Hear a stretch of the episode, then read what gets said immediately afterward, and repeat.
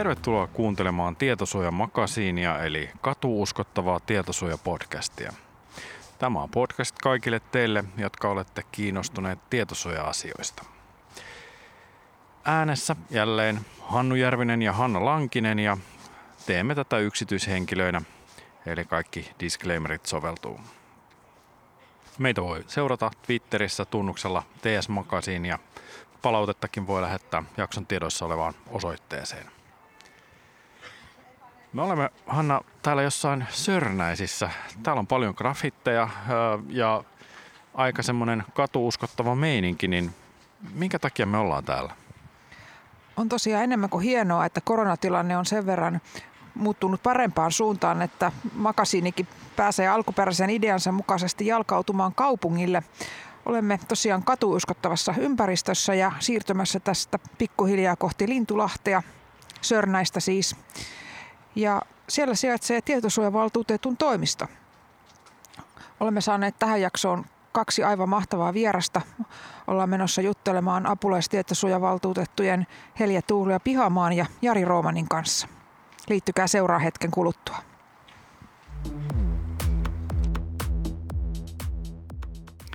No niin, täällä ollaan Lintulahdessa ja meillä on ilo ja kunnia saada vieraaksi apulaistietosuojavaltuutetut Helja Tuuli ja Pihamaa ja Jari Rooman.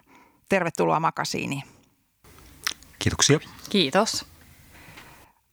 Teillä on kummallakin apulaistietosuojavaltuutetun työtä takana jo jonkin aikaa. Jarilla noin kolme vuotta ja Helja Tuulialla suurin piirtein vuosi. Jos te ihan tähän keskustelun alkuun tiivistäisitte niitä tunnelmia muutamalla sanalla, että millaista tämä apulaistietosuojavaltuutetun aika teillä on ollut, niin mitä, mitä sanoja käyttäisitte tässä tiivistyksessä? Kuinka vuodet ovat kuluneet? Joo, no aika rientää kyllä siiville. Mä itsekään tajunnut, että sitä on jo kohta kolme vuotta, kolme vuotta kautta mennyt. mennyt mutta kyllähän tämä tuota niin, sanotaanko erilaista, onko tuolla etulinjassa olla rekisterinpitäjän alaisuuden, rekisterinpitäjän tehtävien hoita, hoitajana ja miettimässä sitä, että miten niitä asioita käytännössä hoidetaan, koska siellä se aikaikkuna aina asioiden miettimiseen on huomattavasti paljon pienempi kuin mitä tällä meillä, meillä on ja meidän näin niin jälkikäteisenä valvojana on käytettävä aikaa siihen, että asioihin perehdytään vielä paljon syvällisempiä ja arvioidaan näin niin kuin jälkiviisana, että miten niiden asioiden pitäisi olla. Eli on aina pikkusen enemmän otettava sitä aikaa, aikaa asioihin perehtymiseen kuin mitä se tuolla etulinjassa on ollut mahdollista.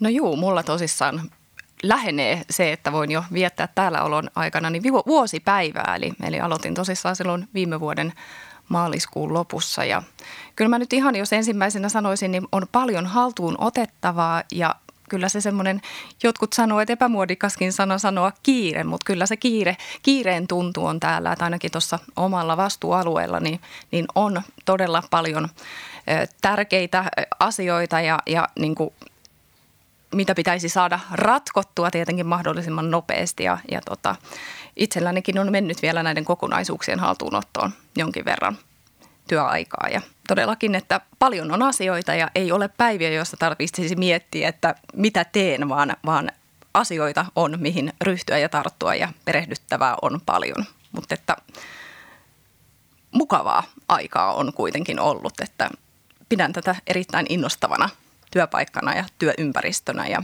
mikäpä täällä tietosuojan päämajassa työskennellessä. Tämä jos mikä on varmasti teille näköalapaikka.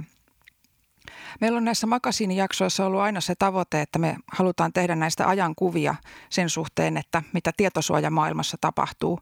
Mutta nyt kun me tätä tässä maaliskuun alkupuolella tätä jaksoa nauhoitetaan, niin on kuitenkin välttämätöntä ottaa esille myös se, mitä maailmassa tällä hetkellä tapahtuu. Ja tänään on käsittääkseni 12 päivä tai 12 päivää kulunut siitä, kun Venäjä hyökkäsi Ukrainaan ja ensimmäistä kertaa meidän elinaikana Euroopassa on käsillä tällainen erittäin vakava ja kaikin puolin ikävä tilanne.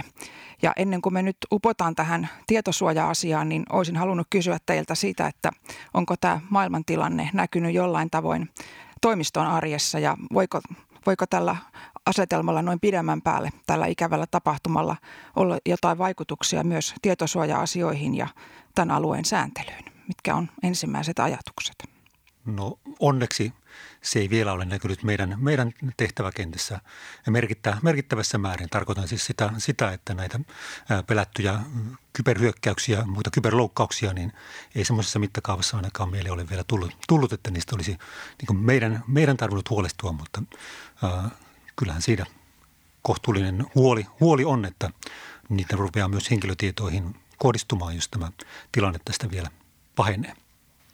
Joo, näin on. Eli onhan tämä melko ironista, että juurikin kun päästiin tästä koronapandemiatilanteesta niin vähän paremmille ja selkeimmille vesille, niin sitten tulee heti perään tämmöinen eh, erittäin valitettava tapahtuma. Ja, ja vielä toistaiseksi, niin kuin Jarikin tuossa sanoi, niin vielä se ei meidän, meidän asioissa ole, ole näkynyt, mutta pidän sitä kuitenkin todennäköisenä, että, että kuten koronapandemiankin aikana, niin nämä asiat näkyy sitten jollain viiveellä. Ja niin kuin Hanna sanoi, niin tässä on vasta mennyt reilu viikko tätä valitettavaa tilannetta, että on varmasti kuitenkin vain ajan kysymys, kun tavalla tai toisella myös, myös tästä sodasta aiheutuvat heijastumat näkyy sitten myös meidän tehtävissä. Ja itse näkisin, että varmasti näihin tämmöisiin esimerkiksi Jari mainitsi kyber, kyberhyökkäykset, niiden todennäköisyydessä, niiden riski kasvaa, mutta sitten varmasti nämä ulkomaille siirtoon liittyvät kysymykset niin tavalla tai toisella tulevat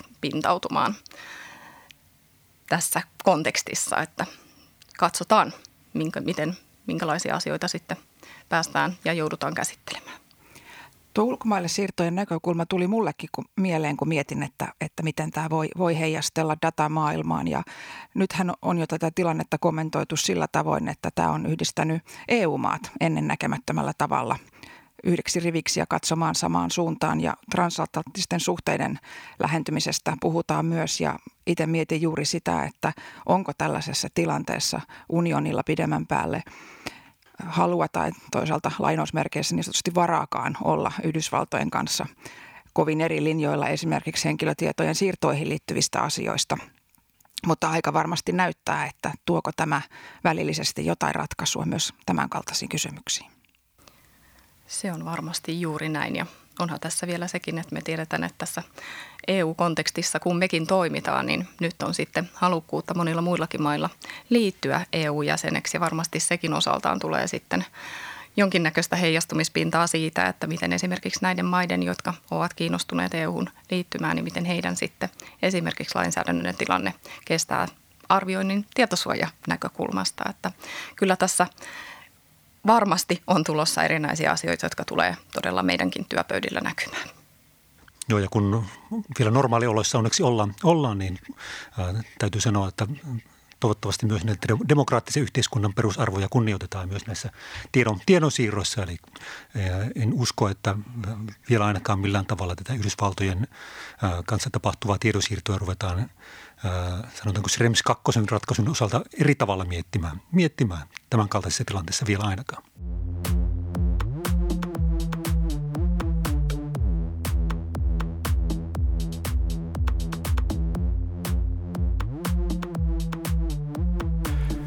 Vaikka lähdimme hieman synkissä vesissä tähän jaksoon, niin, niin nyt kun olemme saaneet teidät tähän pöydän ääreen, niin, niin kyllä on varmasti hyvä palata vähän perusasioihin ja siihen, että mitä apulaistietosuojavaltuutettu tekee. Ja mun käsittääkseni kansallinen tietosuojalaki on aika, aika niukka tästä tiet, apulaistietosuojavaltuutetun roolista.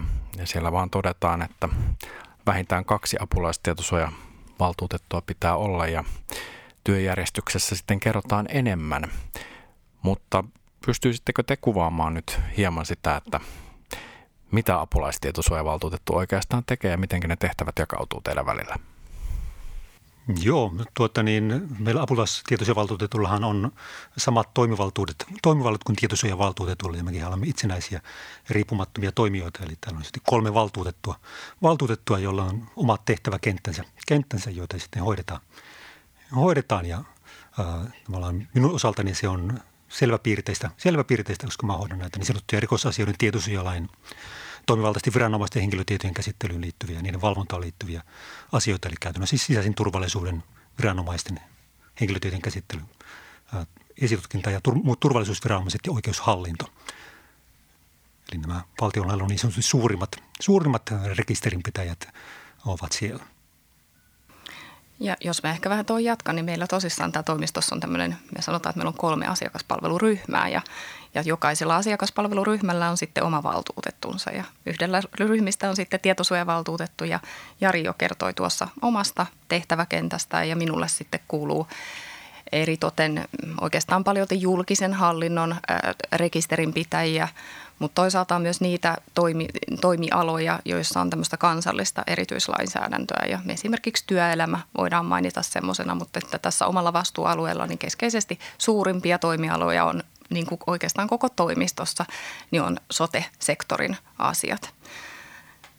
Ja, ja sitten meillä on tietenkin muutakin, muutakin on yhteiset toiminnot, mutta todella meillä on nämä valtuutetut jakautuneet näihin asiakaspalveluryhmiin ja jokainen vastaa omastaan. Ja Jari sanoi, että se on ehkä selvä piirteisin siellä, mitä, mitä se rajanveto, mitä Jari tekee. Näin se varmasti on, että sitten asiakaspalveluryhmien minun ja, ja tietosuojavaltuutetun välillä, niin siinä se, se ikään kuin tehtävän rajan vetäminen, että kumpi kuuluu kummallekin, niin se tarkoittaa sitä, että me sitten usein toki keskustellaan niistä, että kumpi hoitaa ja miten hoidetaan. Että pääasia on tietenkin, että täällä asiat hoidetaan ja joku niitä hoitaa.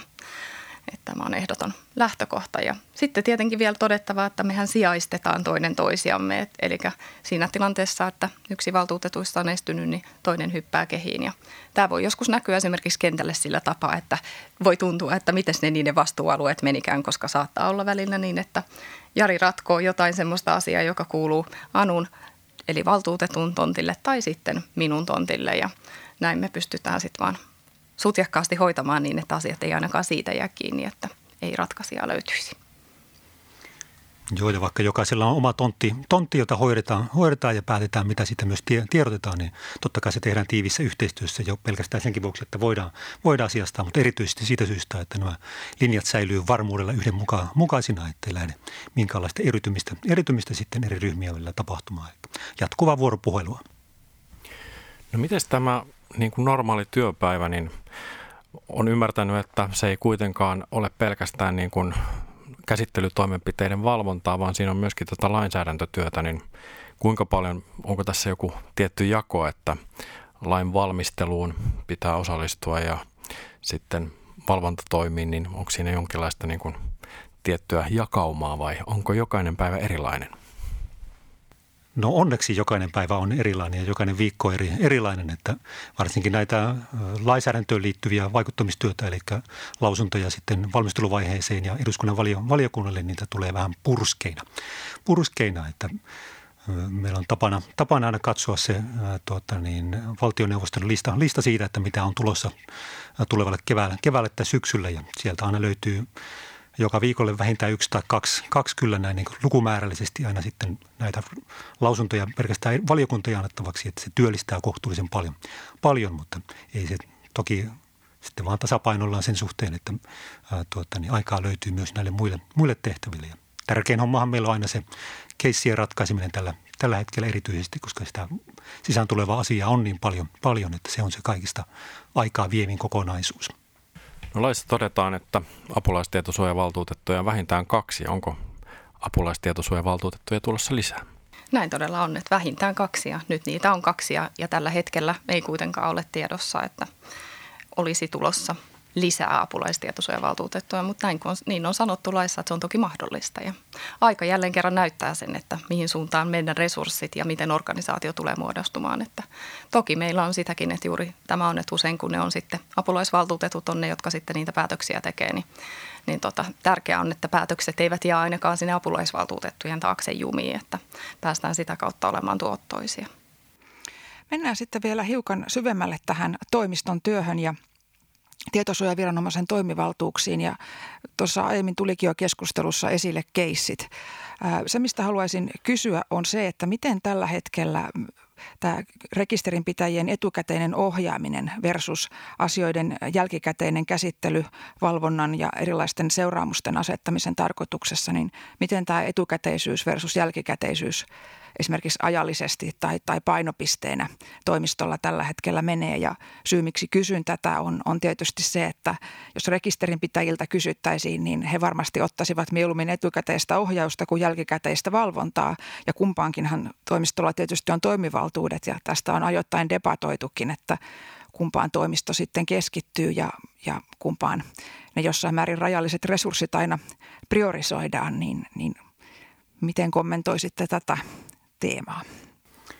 No, tämä on vähän tämmöinen tavallaan kaksi eri näkökulmaa tähän, tähän asiaan. Että toisaalta, toisaalta tavallaan osa on kokenut, että meidän ohjaus on vähentynyt sen vuoksi, että me emme anna enää tapauskohtaista, rekisterinpitäjäkohtaista ohjausta, mutta se johtuu tästä niin lainsäädännön, lainsäädännön muutoksesta. Mutta tätä yleistä ohjausta ja neuvo, neuvontaa, niin siihen käytetään ajallisesti paljon aikaa, aikaa ja sitä tulee, mutta se tapahtuu pääosin nimenomaan tuolla Euroopan tietosuojaneuvoston mukaisessa valvontaviranomaisten välisessä yhte, yhteistyössä, eikä näin niinkään pelkästään kansallisen valvontaviranomaisen omina, omina ohjeina. Eli se on, siihen käytetään kyllä työaikaa, että näitä ohjeita, ohjeita ää, tuota, niin saadaan yhteiseurooppalaisina aikaiseksi.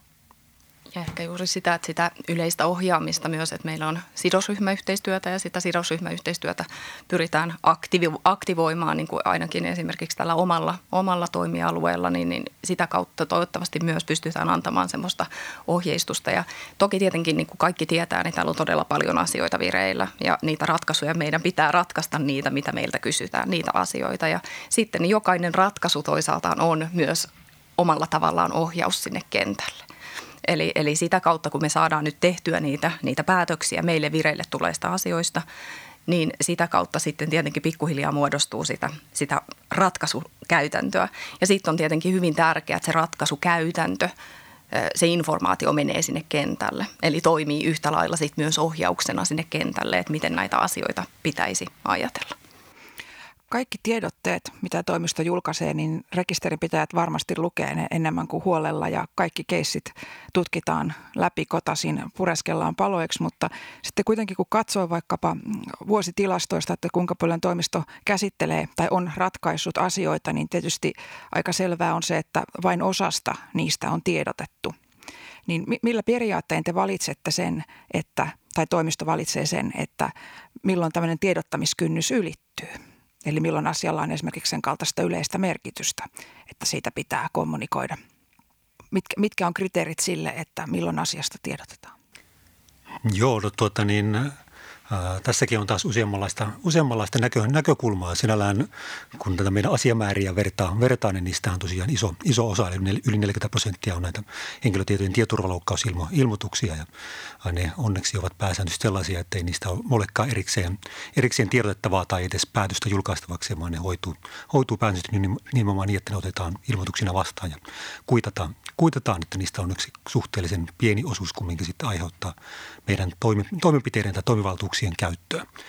käyttöä mutta sitten, sitten tavallaan äh, niissä asioissa, asioissa joissa tätä on, niin äh, nythän olemme hivenen täsmentäneet linjaamme, linjaamme siltä osin, että nyt tulemme julkaisemaan näitä päätöksiä vielä enemmän. enemmän. Eli käytännössä kaikissa, joissa on yleistä mielenkiintoa tai oikeudellista mielenkiintoa, niin tulemme julkaisemaan siis Finlexiin viemään, viemään niitä. Ja sitten ne tiedottamisen, eikä jos erikseen sitä laaditaan tiedotteet, niin niiden kriteerit on sitten vielä eritä.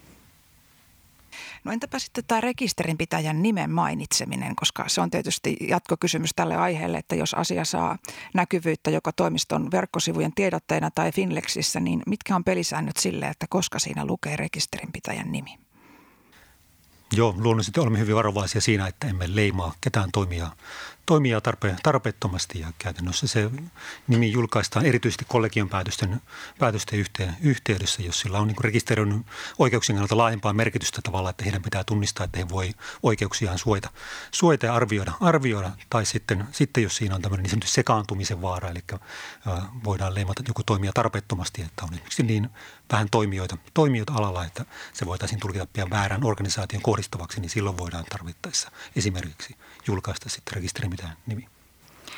Mä ehkä vielä palaan vähän tuonne, mitä Hanna just äsken sanoit, että kuinka rekisterinpitäjät varmasti niin kuin hyvin huolella ja tarkkaa lukee meidän, meidän päätöksiä ja, ja ehkä lähtevät siitä usein, että löytävät tiedotteen ja sitä kautta sitten ehkä paremmin sy- sy- syvällisemmin uppoutuvat siihen löytäessään koko ratkaisun Finlexistä. Mutta se on tietenkin hyvin, jos näin on, niin se on erittäin ilahduttavaa.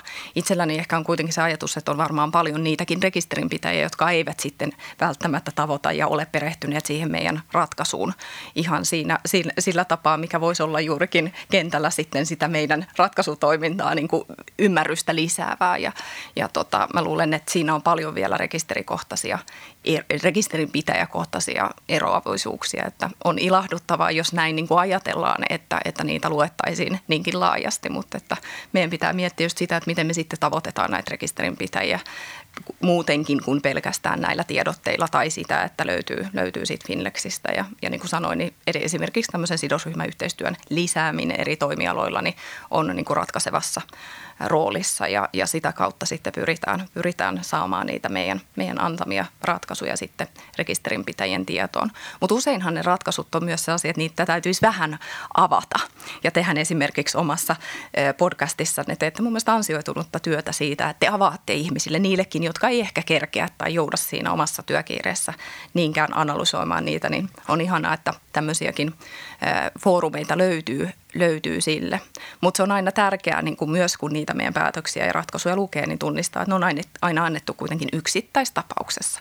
Mutta sieltä, jos sitä jaksaa analysoida ja perehtyy siihen, niin sieltä löytää kuitenkin sen ikään kuin sen tapauksen opin, joka pitäisi sitten viedä sinne omaan toimintaan. Tai vähintään miettiä sitä, että onko tällä tapauksella jotain semmoista seuraamusta, että meidän pitäisi omassa, omassa tekemisessämme tämä huomioida. Ja jos sitä ei sitten päätetä huomioida, niin perustellaan, että miksi sitä ei, ei sitten ehkä omassa toiminnassa oteta huomioon. Mutta tämä on se, niin kuin se oppi siitä, mitä niiltä voi, että pieni analyysi ja sen peilaaminen siihen, että vaikuttaako tämä annettu ratkaisu jotenkin siihen, mitä me tehdään omassa, omassa toiminnassamme ja miten mahdollisesti toimintaa voidaan parantaa tai muuttaa sen annetun päätöksen valossa. Mutta toki mainittakoon vielä, että nämä ovat tota, valituskelpoisia, ainakin ne päätöksessä, jossa on joku seuraamus rekisterinpitäjälle ja niin kauan kunnes sitten valitustuomioistuin on asian käsitellyt, niin päätös ei toki ole sitten vielä lainvoimainen. No tästä päätösten lainvoimaisuudesta oikeastaan haluaisinkin kysyä ja mekin kun olemme näitä, näitä tekstejä, päätöksiä lukeneet tässä vuosien mittaan, niin niitä lukiessahan ei voi välttyä kysymyksellä, kysymykseltä siitä, että onko tämä lainvoimainen vai ei. Ja, ja tällä hetkellä, jos sen asian haluaa selvittää ja ellei esimerkiksi rekisterinpitäjä ole itse asiasta tiedottanut tai näin, niin periaatteessa sen, sen asian kysyminen sitten hallintotuomioistuimilta on se tapa, miten sitä selvitetään. Onko toimisto koskaan harkinnut, että antaisi jotain koostettua tietoa esimerkiksi verkkosivuillaan siitä, että miten nämä ratkaisut on tai ei ole saanut laivoiman? Vai ajatteletteko, että se on rekisterinpitäjien tontilla ja asiasta kiinnostuneiden henkilöiden tontilla selvittää sitä kysymystä? Kuitenkin tiedetään, että hallintotuomioistuimissa helposti asian käsittelyyn taitaa nykyään mennä semmoinen plus-minus vuosi ennen kuin sieltä tulee ratkaisua. Itse näen niin, että, että varmasti tämmöinen voisi olla erinomaista palvelua rekisterinpitäjille, mutta että niin kuin tässä on ehkä monille selvää ja meilläkin on, on tekemistä täällä paljon, niin on, on luonnollisesti aina mietittävä, että missä kohtaa ja mihin me käytämme meidän resursseja. Kyllä mä itse henkilökohtaisesti näen, että tämä on ehkä juurikin niitä, niitä osa-alueita, jotka jäisi sitten sinne rekisterinpitäjän aktiivisuuden varaan. Että, mutta jos mä resursseja ja, ja olisi rajattomasti, niin varmasti tämä olisi, niin kuin sanoin, niin erinomaista palvelua rekisteröidyille helpottaisi heidän, heidän sitten tietää, että, että onko päätös nyt laivoimainen vai ei. Mutta että tietenkin itse lähden siitä ja toivon, että toki aina niin kauan kunnes päätös on saanut laivan, laivoima, niin sehän voidaan tietyssä tilanteessa vaikka kumota kokonaisuudessaan. Mutta onhan se semmoinen signaali jo se annettu ratkaisu, että miten se lainvalvontaviranomainen sitä tilannetta tulkitsee. Ja jo ilman se, että, että se on saanut lainvoiman, niin kyllä sitä varmasti kannattaa tämmöisenä ohjenuorana omassa toiminnassa käyttää. Joo, ja tokihan näiden niin kollegiopäätösten osalta, osalta sitä lainvoimaisuutta seurataan, seurataan ja ää, myös sitten niistä mahdollisista ää, muutoksista, joita sitten tulee hallintuomioistuimista, niin niistä sitten myös erikseen tiedotetaan. Eli niiden osalta kyllä sitä seurantaa, seurantaa toki on. Ja yleisesti ehkä tässä voisi sanoa tämän niin sanotun kentän näkökulmasta, että onhan tässä halutessaan paikka jollekin toimialajärjestölle tai muulle vastaavalle alkaa tehdä tämän kaltaista seurantaa ja, ja tiedottaa sitten siitä harkintansa mukaan. Mutta vielä muutama sana tarkastuksista, koska tarkastustoimivaltuudet on tietysti semmoinen, semmoinen alue, mikä viranomaisella myös on ja, ja se on sikäli, jossa jonkun rekisterinpitäjän kohdalle osuu, niin hyvin, hyvin konkreettista viranomaistoimintaa on toimivaltuudet tulla käymään paikan päällä ja sitten yhtä lailla tehdä etätarkastuksia, toimialaselvityksiä ja kaikkia näitä on varmasti toimisto vuosien mittaan tehnyt.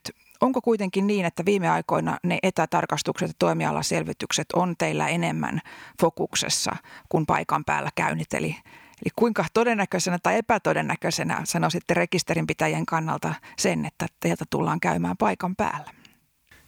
Joo, no sehän on aina vähän niin tapauskohtaista, asiakohtaista, että miten se asia kannattaa, kannattaa selvittää. Se paikan päällä oleva tarkoitus on vain yksi keino selvittää asiaa, eikä läheskään kaikkiin tiloihin aina se, tilanteisiin aina se paras. Paras, eli sinällään näillä muillakin keinoilla, toimialaselvityksillä ja muilla, muilla saadaan, saadaan monesti paljon hyvää aikaa aikaiseksi ilman, että on tavallaan välttämätöntä mennä paikan päälle. Mutta toki kyllähän näitä fyysisiä paikan päällä käyntejäkin myös etämuodossa, etämuodossa tehdään, tehdään ja on saatu korona-aikanakin myös niitäkin pyörimään, pyörimään kyllä ihan normaalin, normaalisti, niisti, mutta ää, tuota niin, ne on tietyillä toimialoilla semmoisilla erityisesti, jossa rekisteröidyllä ei ole sillä tavalla näkyvyyttä, näkyvyyttä siihen rekisterinpiteen henkilötietojen käsittelyyn, niin siellähän ne on välttämättömiä, välttämättömiä koska muutenhan me emme pysy ää, pulssilla siitä, että mitä, mitä siellä oikein tapahtuu kentällä, kentällä koska siinä rekister, rekisteröidyt eivät voi niistä kannella tai valittaa, valittaa eteenpäin. Se ei ole heille näkyvää. Ja näillä erityisesti näitä fyysisiä käyntejä kyllä hyödynnetään sivua tässä aika mielenkiintoista aluetta ja siltä varalta, jos joku kuulija ei tiedä, niin avaisitko vielä kaikille, että mitkä onkaan pääpiirteissä näitä alueita, missä niin sanottua rekisteröidyn tarkastusoikeutta on rajattu esimerkiksi sillä tavoin, että henkilö ei itse sitä voi käyttää, vaan tietosuojaviranomainen suorittaa tarkastuksia ja varmistaa käsiteltävien tietosisältöjen oikeellisuutta ja näin poispäin. No näistä isompiahan on juuri nämä niin kansalliseen turvallisuuteen ja rikoks, rikoksen torjuntaan liittyvät, liittyvät perusteet, perusteet, mutta sitten on toki myös joitakin muita, muita osa-alueita, joissa on nimenomaan rekisteröidyn näkyvyyttä siihen henkilötietojen käsittelyn erityisesti rajoitettu.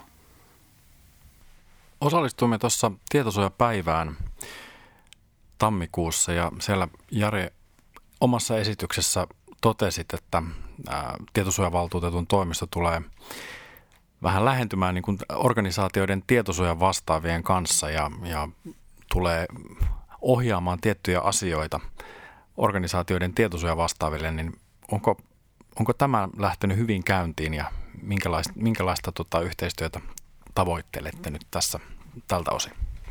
No täytyy kyllä ensin aloittaa siitä, että se oli tarkoitus olla meidän yhteinen esiintyminen ja päästä yhdessä, yhdessä puhumaan. Ja se nyt typistyi valitettavasti minun yksin puheluksin, joka todennäköisesti oli huomattavan paljon tyylisempi kuin mitä se olisi ollut sillä tavalla, että olisimme päässeet sen yhdessä vetämään. vetämään. Eli se ei ollut missään nimessä pelkästään minun, minun puheenvuoroni, vuoroni, minä vaan kävin sen puhumassa sitten. Uh, mutta siis sinällään se uh, tuota, niin tietoisia vastaava, vastaava yhteistyö, yhteistyö tarkoittaa, miksi sitä käytännö, käytännössä yhtenä esimerkkinä, että kun meillä priorisoidaan, priorisoidaan tavallaan näiden sisään tulevien asioiden käsittelyä ja arvioidaan, että mikä on se oikea ratkaisutapa. Onko se, tarvi, onko se sellainen, joka tarvitsee meidän, meidän toimenpiteitä tai meidän toimivaltuuksien käyttöä. Jos ei, niin se tarvittaessa voidaan sitten kääntää niin organisaation tietoisia vastaavalle, vastaavalle katsottavaksi, katsottavaksi ja arvioitavaksi jos on oikeusturvan tarve vähäinen, niin tämmöisiä keissejä varmasti rupeaa nyt enemmän tulemaan sitten myös tietoisuuden vastaaville sillä niin rekisterin pitäjän toiminnan oikeellisuuden arvioimiseksi. Mitä olette mieltä, muuttaako tämä tietosuoja vastaavien roolia sitten, että koetaanko tietosuoja vastaava sitten tämmöisenä ää, pelkästään viranomaisasioiden hoitamisena vai, vai tota, näettekö tässä, tässä jotain ää, täysin ää, uudenlaista roolia sitten tietosuoja vastaaville? No tätä asiaa voi varmasti miettiä monella eri tapaa ja näkisin, että tämä, että minkälainen se rooli kullakin tietosuojavastaavalla on omassa organisaatiossaan, niin uskoakseni siinäkin on varmasti vielä, vielä tota paljon erilaisuutta. Eli se ei ole välttämättä se tietosuojavastaavan rooli aivan samanlainen kaikilla. Ja tota, tietenkin näkisin, että tällä on myös se, että tietosuoja vastaavahan on viranomaisen yhteyspiste. Eli, eli itse näen niin ja, ja mä oon ollut tätä, toisaalta haluan kertoa tässä ehkä kuulijalle, että minä olen itse ollut tietosuoja vastaavana ja, ja koen ja, ja luulen, että siinä aikana kun sitä työtä tein, niin tämä tehtävä tuli minulle tutuksi ja oli myös monia ajatuksia siitä, että miten sitä tehtävää voisi ja esimerkiksi yhteistyötä viranomaisen kanssa myös parantaa. Ja tätä yhteispisteajatusta niin on itsekin lähtenyt, että mä näen, että tietosuoja vastaavat on myös viranomaiselle tämmöinen vielä ehkä vähän vähän ehkä heikolla tavallakin hyödynnetty resurssia ja siinä kohtaa itse ainakin näkisin vielä semmoista skarpaamisen varaa. Ja tällä on myös ideana se, että vastaavat tulisivat tietoiseksi enemmän siitä yhteyspisteenä, että minkälaisia asioita esimerkiksi heidän organisaatiostaan tai minkälaisia juttuja tulee vireille. Ja erityisesti niissä tilanteissa, niin kuin Jari mainitsi, että se kynnys, vaikka asiasta ei ole riittävästi tietoa tai se ei nyt vielä nosta sitä kynnystä viranomaisen lähteä selvittämään tai puuttumaan asiaan, niin olisi hyvä, että se viranomainen siellä paikallisesti omassa organisaatiossa pystyisi nostamaan. Ehkä asia on jo tuttu tietosuoja vastaavalle entuudestaan. Se, mikä asia tulee sitten viranomaiselta vielä, vielä tietosuoja vastaavalle tietoon ja se ehkä sitten myös tuo semmoista tukea sinne tietosuoja vastaavalle edistää sitä asiaa, kun viranomainen siitä erikseen kirjeen lähettää.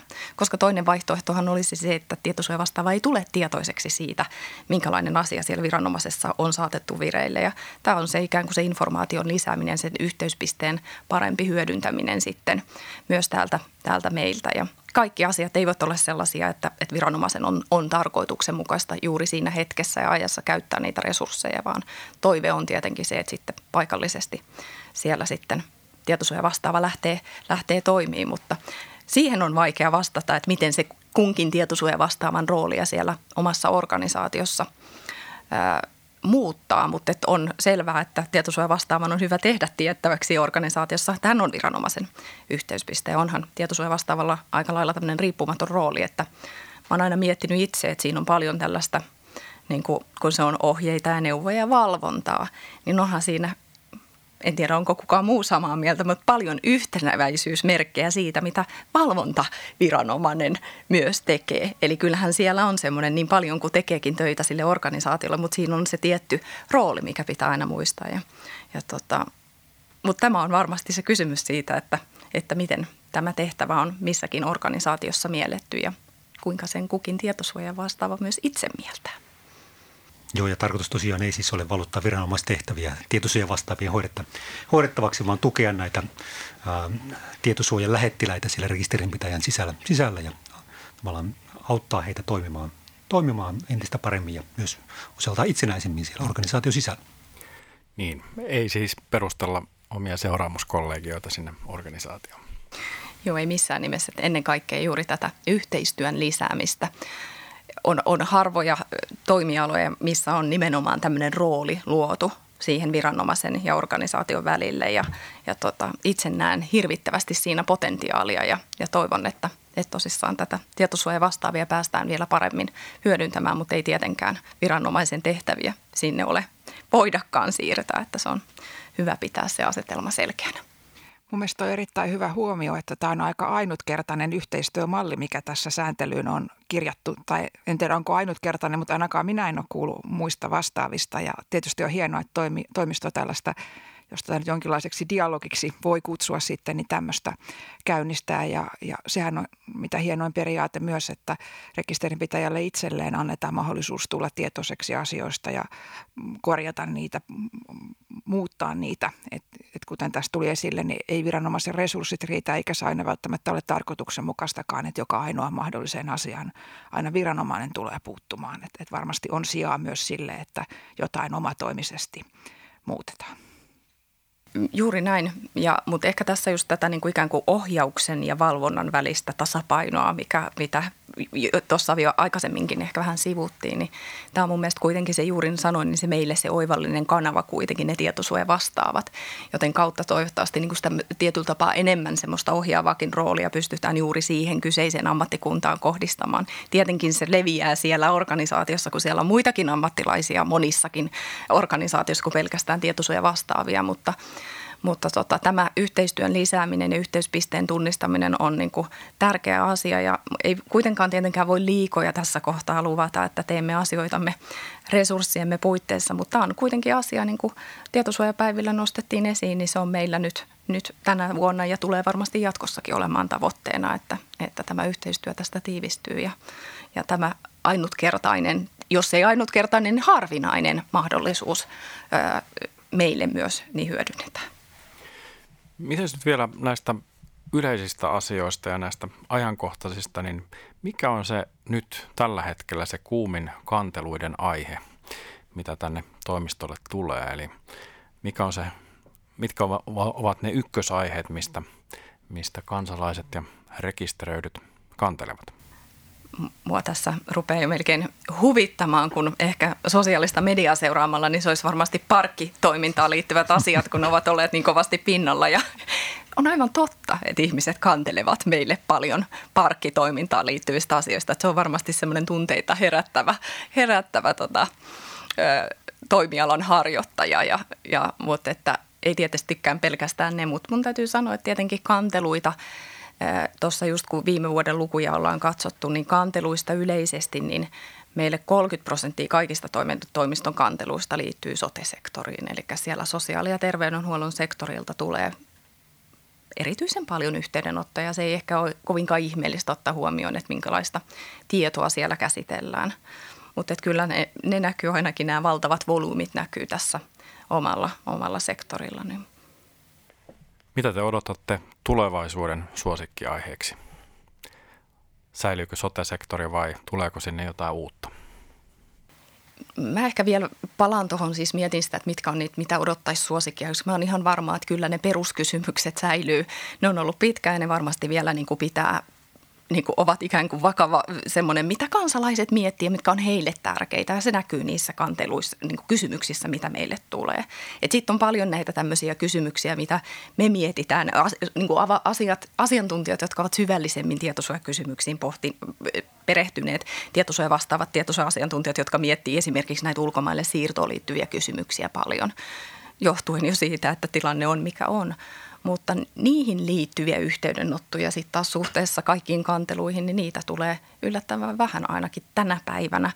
Ja, tai voisiko sanoa yllättävän, mutta niitä tulee suhteessa aika vähän. Että kyllä nämä peruskysymykset, mitkä näkyy siinä ihmisten arjessa, niin ne on niitä kysymyksiä, jotka varmasti tulee jatkossakin pitämään pintansa ja, ja näkymään sitten näissä meidän käsittelytilastoissa tai vireille tulevien asioiden tilastoissa.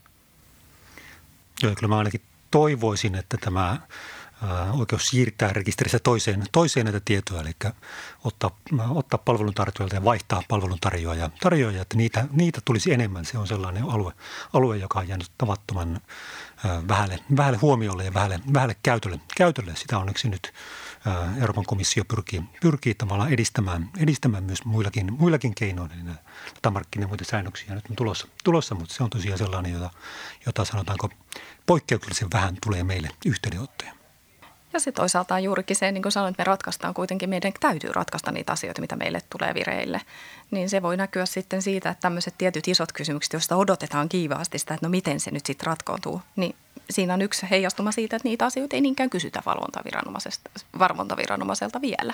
Mutta juurikin näin, että kyllä mekin tietenkin toivotaan, että niitä, niitä kysymyksiä, jotka ovat vielä ehkä niin kuin käytäntöjen muodostunut eikä ratkaisukäytäntö niin niitäkin kysymyksiä tulisi, niin sitä kautta ne tulee sitten myös ratkaistuksi.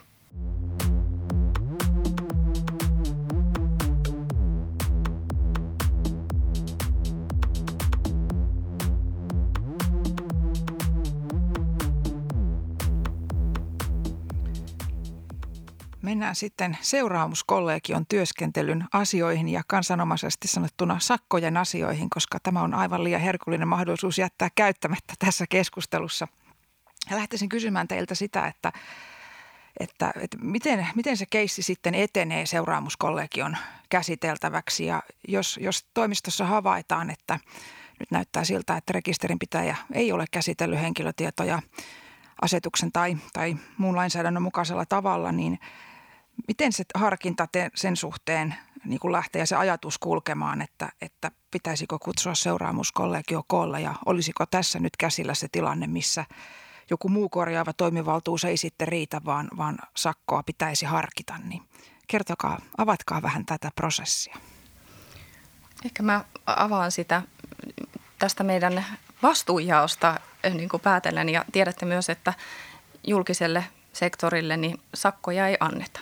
Eli tiedätte sen, että, että esimerkiksi suureen osaan niistä tapauksista, jotka omalla pöydälläni liikkuu, niin ne eivät ole sakkokeissejä jo sen vuoksi, että näille toimijoille ei sakkoa anneta. Eli sitten on jotain muita, muita ja toimivaltuuksia, mitä käytämme.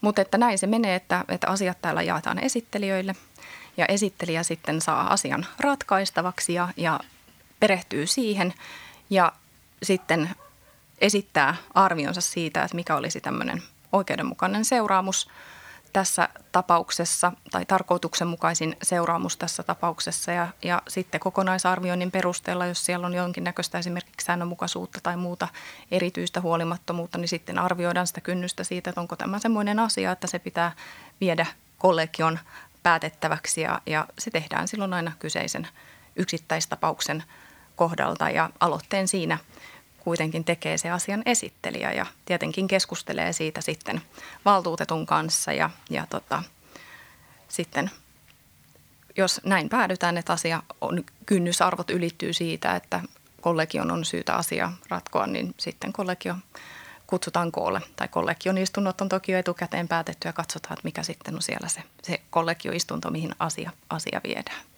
Eli kokoontuuko kollegio esimerkiksi säännöllisin väliajoin kerran kuukaudessa tai jollain muulla ennalta päätetyllä frekvenssillä ja sitten te katsotte, onko lista tyhjä vai mitä, mitä siinä on, on tulossa käsittelyyn?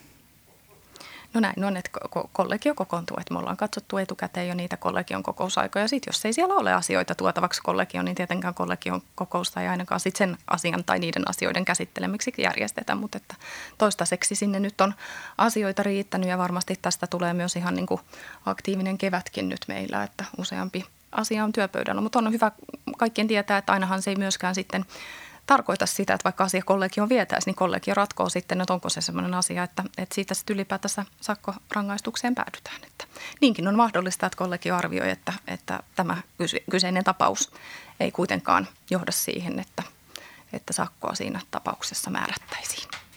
No miten tämä kaikki näkyy sitten yksittäiselle rekisterinpitäjälle, että onko rekisterinpitäjällä mahdollisuus tietää tai kysyä sitä, että onko heitä koskeva asia menossa kollegion asialistalle – ja, ja jos on, niin missä, missä kohtaa ikään kuin rekisterinpitäjä saa sitten tietoa siitä, että tällainen sakkomahdollisuus leijuu tässä ilmassa. Miten tämä kaikki näkyy sinne ulospäin? Joo, siis kyllä rekisterinpitäjä saatetaan tietoa, tietoiseksi siitä, siitä, että mahdollinen seuraamusuhka on, on olemassa ja viimeistään että siinä vaiheessa, kun laitetaan kuulemispyyntö pyyntö tästä, jossa on sitten tiedoksi tämä, että mahdollisesti mahdollisesti tuota, niin asia tullaan kollegioon viemään, viemään niin, ja annetaan rekisterimitälle mahdollisuus antaa vastineet, vastineet niistä asioista, joita, jonka vuoksi katsoisimme, että sitä mahdollisesti olisi tarvetta viedä, viedä kollegioon. Niin siinä vaiheessa viimeistään se tulee sitten rekisterimien tietää ja hän pystyy ottamaan kantaa myös niihin perusteisiin, joilla, joita sitten tultaisiin esittämään mahdollisen seuraamusmaksun perusteeksi. Eli jos täydennän vielä sitä, niin kenellekään tai rekisterinpitäjälle tämmöinen asia ei kyllä yllätyksenä pääse syntymään, että aina, aina tämä rekisterinpitäjä todellakin näiden kuulemisien kautta tulee tietoiseksi, jos tämmöinen mahdollinen sakon uhka, uhka siinä heitä koskevassa tapauksessa sitten on käsillä. No onko tämä kuulemismenettely seuraamuskollegiossa sitten aina kirjallinen vai onko siinä mahdollisuus suulliseen käsittelyyn joko sillä tavoin, että kollegio kutsuisi rekisterinpitäjää suullisesti pidettävään käsittelyyn tai toisaalta, että rekisterinpitäjä pyytäisi sellaisen järjestämistä? Vai onko tämä aina kirjallinen menettely?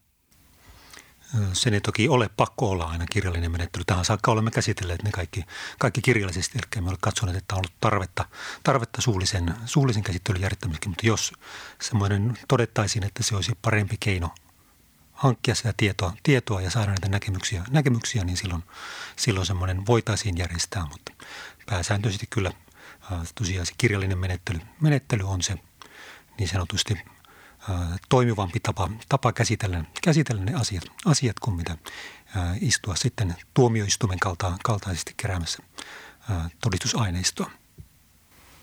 Eli meillä on tosissaan hallintolaista tulevat keinot käytettävissä ja niin kuin Jari tuossa totesi, niin se on kuitenkin periaatteessa mahdollista, että tämmöinen myös suullinen kuuleminen järjestettäisiin, mutta toistaiseksi vielä, vielä yhdessäkään keisissä näin ei ole vielä menetelty, mutta se on mahdollista.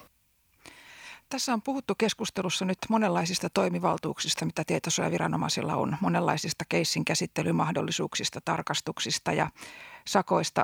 Miten yleisesti arvioisitte sitä, että osaako rekisterinpitäjät asioida ja toimia teidän kanssa? Ja tämä kysymys on tietysti oikeastaan jossain määrin suorassa yhteydessä siihen, miten sitten hallintomenettely ja sitä koskeva lainsäädäntö hallitaan rekisterinpitäjän puolella, mutta noin yleisesti, niin onko teidän helppo toimia rekisterinpitäjän kanssa vai pitäisikö rekisterinpitäjien petrata osaamistasoa jollain tietyllä alueella? No täällä minun tontillahan tämä on just helppoa, helppoa, kun on näitä isoja vakiintuneita turvallisuus- ja oikeushallintoviranomaisia, joissa tämä menettelyt on tuttuja tuttuja, tuttuja, mutta onhan toki sitten, kun sijastamisessa ja muussa, muussa pääsee sitten hoitamaan muidenkin asioita, niin kyllähän siinä on tosiaan nähtävissä, että jonkin verran, jonkin verran tavallaan on hakemista siinä, että miten näitä asioita käsitellään, mutta toki pyritään sitten myös ohjaamaan rekisterinpitäjiä tarvittaessa.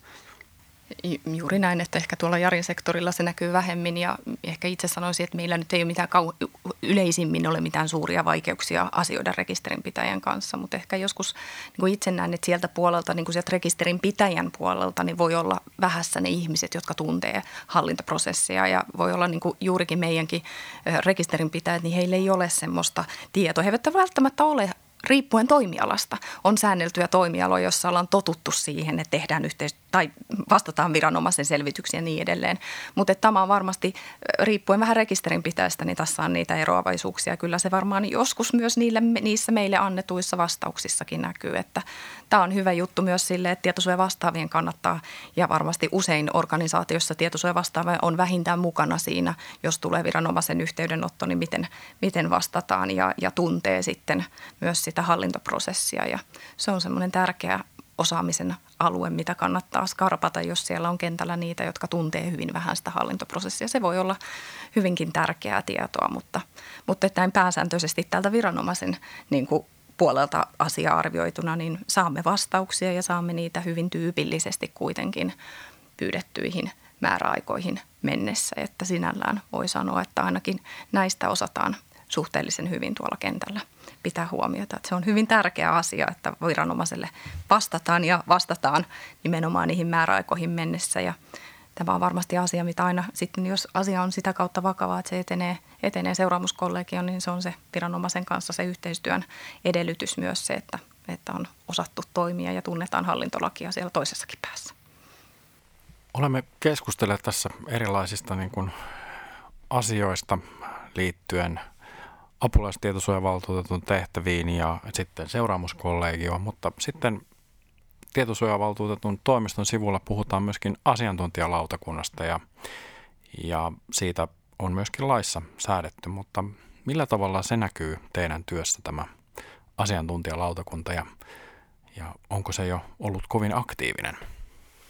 Nyt ehkä tässä kysymys esitetään kahdelle henkilölle, jotka ei ole ehkä juuri ne parhaat ihmiset vastaamaan, kun tämä on tietosuojavaltuutetun valtuutetulle ikään kuin hänen tuekseen perustettu asiantuntijalautakunta. Mutta se, mitä voin sanoa siitä ja tiedän siitä, että ihan niin kuin suoraan sanottuna, niin vielä se ei meidän toiminnassa mitenkään nyt niin kuin valtavan aktiivisesti näy. Mutta että koska lautakunta on vasta muutaman kerran kokoontunut sen, sen perustamisen jälkeen. Mutta nyt esimerkiksi lautakunta, niin, niin tietosuojavaltuutetun toimistossa on käynnistynyt strategiatyö ja tulee sitten esimerkiksi siihen strategiatyöhön niin omalta osaltaan osallistumaan, mutta, mutta tuota, se jää nähtäväksi, että sen tiedän ja osaan kertoa, että tavoite ja tahtotila on niin, että tämä lautakunta kokoontuu muutaman kerran vuodessa. Ei, ei ilmeisesti kovinkaan sitä useammin tai sitä harvemmin, mutta se on se tavoite ja tahtotila, että tämä asia on vielä semmoinen, että seuraamme sitä ja se jää nähtäväksi, että miten sen, sen rooli tulee sitten meidän toiminnassa näkymään, kunhan lautakunta vielä tuosta pääsee sitten niin sanotusti ää, toimintaansa järjestämään ja, ja aktivoitumaan. Siis lautakunta ei toisin sanoen anna lausuntoja esimerkiksi seuraamuskollegiolle asioiden käsittelystä. Joo, ei, tämmöistä mekanismia ei, ei ole toki heiltä. Voidaan tarvittaessa, tarvittaessa tuota, niin kyllä pyytää, eli tietysti valtuutettu harkitsee, missä asioissa, asioissa on tarvetta pyytää sitten ää, niin sanotusti neuvoa, neuvoa tuolta asiantuntijalautakunnalta, mutta tämmöistä niin systemaattista mekanismia, mekanismia tosiaan ei, ei ole esimerkiksi seuraamuskollegioiden pää, päätösten osalta. No onko seuraamuskollegiolla mahdollisuus käyttää asiantuntijoita, asiantuntijoita ja oletteko jo käyttäneet sellaisia? Kyllä, seuraamuskollegion on siis mahdollisuus käyttää asiantuntijoita, mutta vielä ei ole ollut semmoista asiaa käsittelyssä, että olisimme niin tehneet, mutta sitä on kyllä harkittu. Ja varmasti tulee sekin aika, että asiantuntija tulee kuultavaksi kollegioon.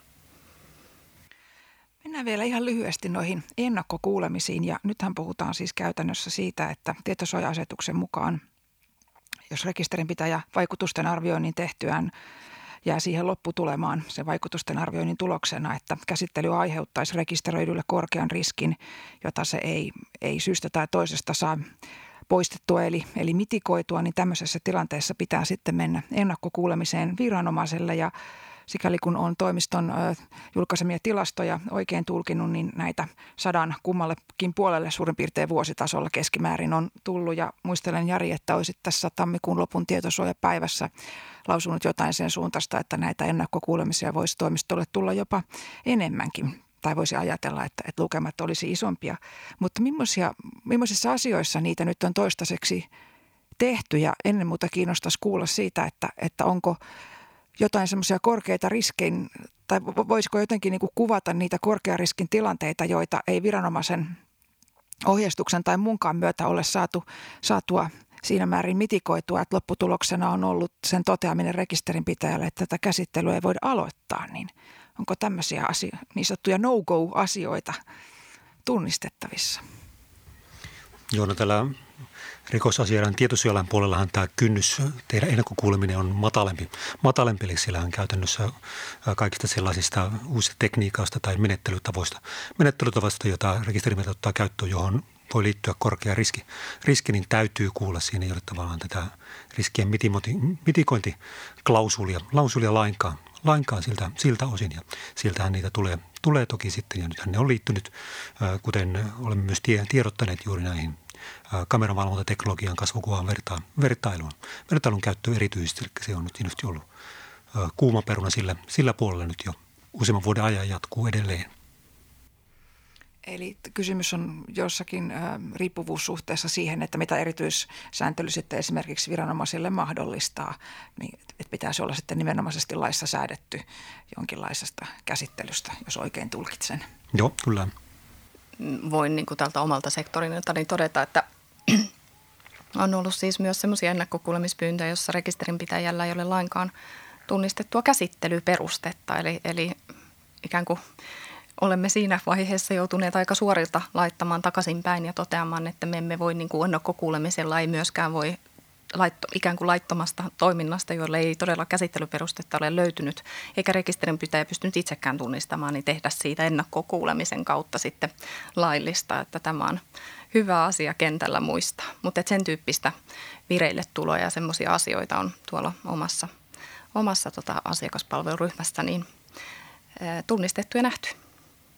Nyt kun ollaan vielä maaliskuun puolella, niin tässä on paljon aktiivista käsittelyä myöskin tuolla Euroopan tietosuojaneuvoston puolella ja yksi, yksi ohjeluonnos, mikä siellä on vireillä, on tämä rekisteröidyn tarkastusoikeutta koskeva ohjeluonnos ja sitä on tietysti tässäkin podcastissa käsitelty, mutta sieltä nousee yksi teema, mikä tietyllä tapaa vähän niin kuin tätä suomalaista käytäntöä ehkä muuttanee, on tämä suomalainen aiempi tulkinta siitä, että tarkastusoikeutta ei voi käyttää valtakirjalla. Ja siellä on otettu tähän kyllä useammankin kappaleen, kappaleen ajan kantaa, että valtakirjat on ihan ok.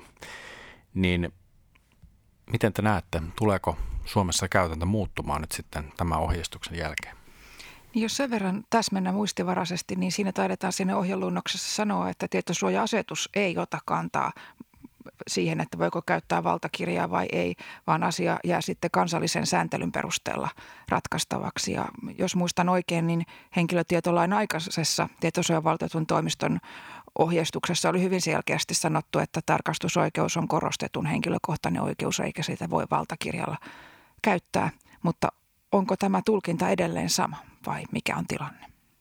No taas tältä minun toimialan näkökulmasta tämä on ehkä vielä helpompi vastata, vastata, koska siellä on aika monen, monen viranomaisen osalta edellytetty nimenomaan sitä fyysistä, fyysistä käyntiä, jossa se taas se ää, valtuutetun, valtuutetun käyttäminen ei, ole, ei olekaan juuri käytännön, käytännössä mahdollista, koska se henkilö pitää tunnistaa, tunnistaa huomattavan paljon eri tavalla, tavalla kuin mitä monessa muussa. Eli siellä ne riskit, riskit on suuremmat, jonka vuoksi on säädetty erikseen sitä, että täytyy fyysisesti käydä tunnistautumassa paikan päällä, että tarkoitusoikeutta voi käyttää, jolloin tämän kaltaisten menettelyiden hyödyntäminen on huomattavan paljon rajautetumpaa kuin mitä, ää, mitä monilla muulla toimialalla.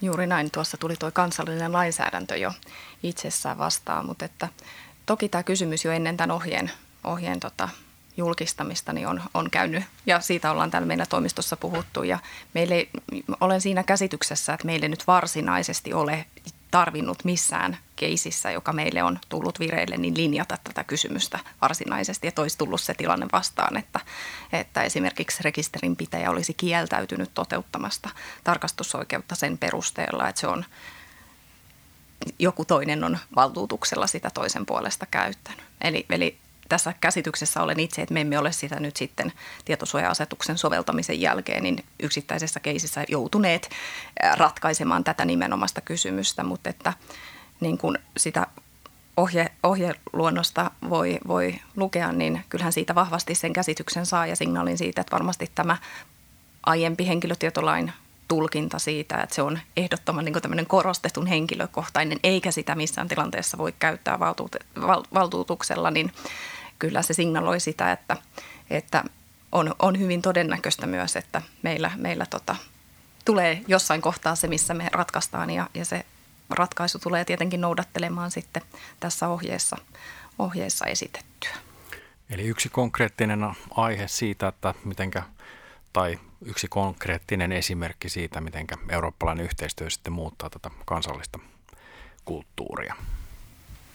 Niin, niin, se on varmasti se kysymys, että tietenkin mekin ollaan täällä pohdittu, että onko, onko tosissaan perusteet tässä maailmassa, jossa melkein kaiken voit valtuutuksella tehdä, niin onko tämä tarkastusoikeus nyt sitten sen kaltainen, tai oikeus saada tutustua itseen koskevaan tietoon sen kaltainen oikeus, etteikö sitä tietyissä tilanteissa voisi vois valtuutuksella ää, käyttää. Ja, ja tota, maailma muuttuu ja, ja tulkintojen tietenkin täytyy muuttua sitä kautta. Ja tiedetään, että Euroopassa on paljoltikin sellaisia palveluita, jossa nimenomaan näiden oikeuksien käyttäminen, tai paljoltikin, mutta siellä on olemassa sellaisia palveluita, että, että oikeuksia voi käyttää ikään kuin käyttämällä tämmöistä valtuutettua tahoa ja siellä se on toiminut jo pitkään niin.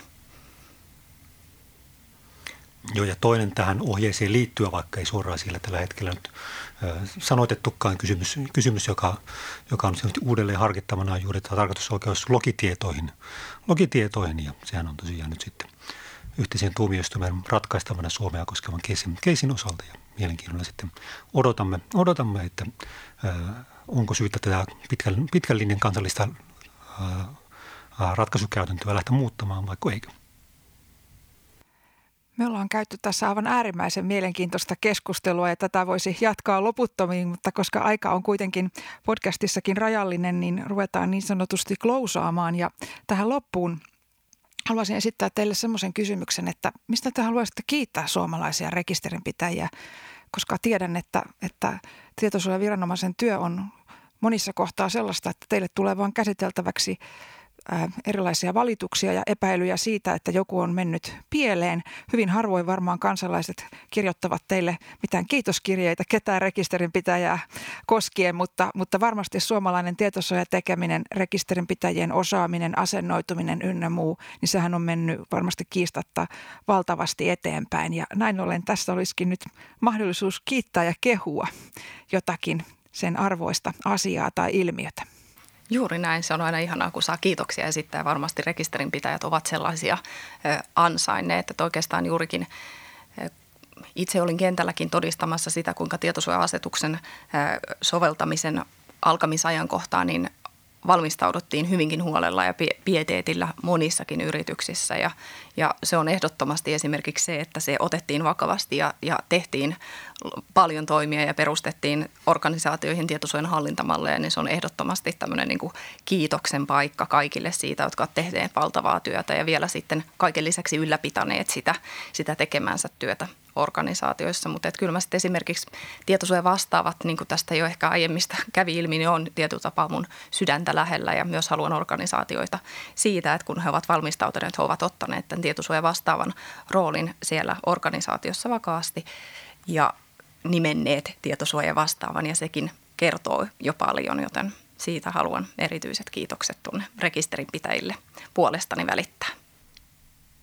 Minun puolesta nyt kun tätä ää, henkilötietojen käsittelyä ja sen turvallisuutta on eri näkökulmasta tullut noin parisenkymmentä vuotta jo työuran merkeissä seurat, seurattua, niin kyllähän tämä on niin radikaali tämä murros, kuinka vakavasti nyt tietosuoja otetaan, otetaan suhteessa siihen, mitä se oli vielä 10-20 vuotta, vuotta sitten. sitten. Eli sen merkitys liikennetoiminnan edistäjänä on ymmärretty ja tavallaan sen bisnespotentiaali on ymmärretty ja asioita tehdään, tehdään ihan muista syistä kuin sen vuoksi, että sillä saattaa, saattaa tuota, niin viranomainen nuhdella.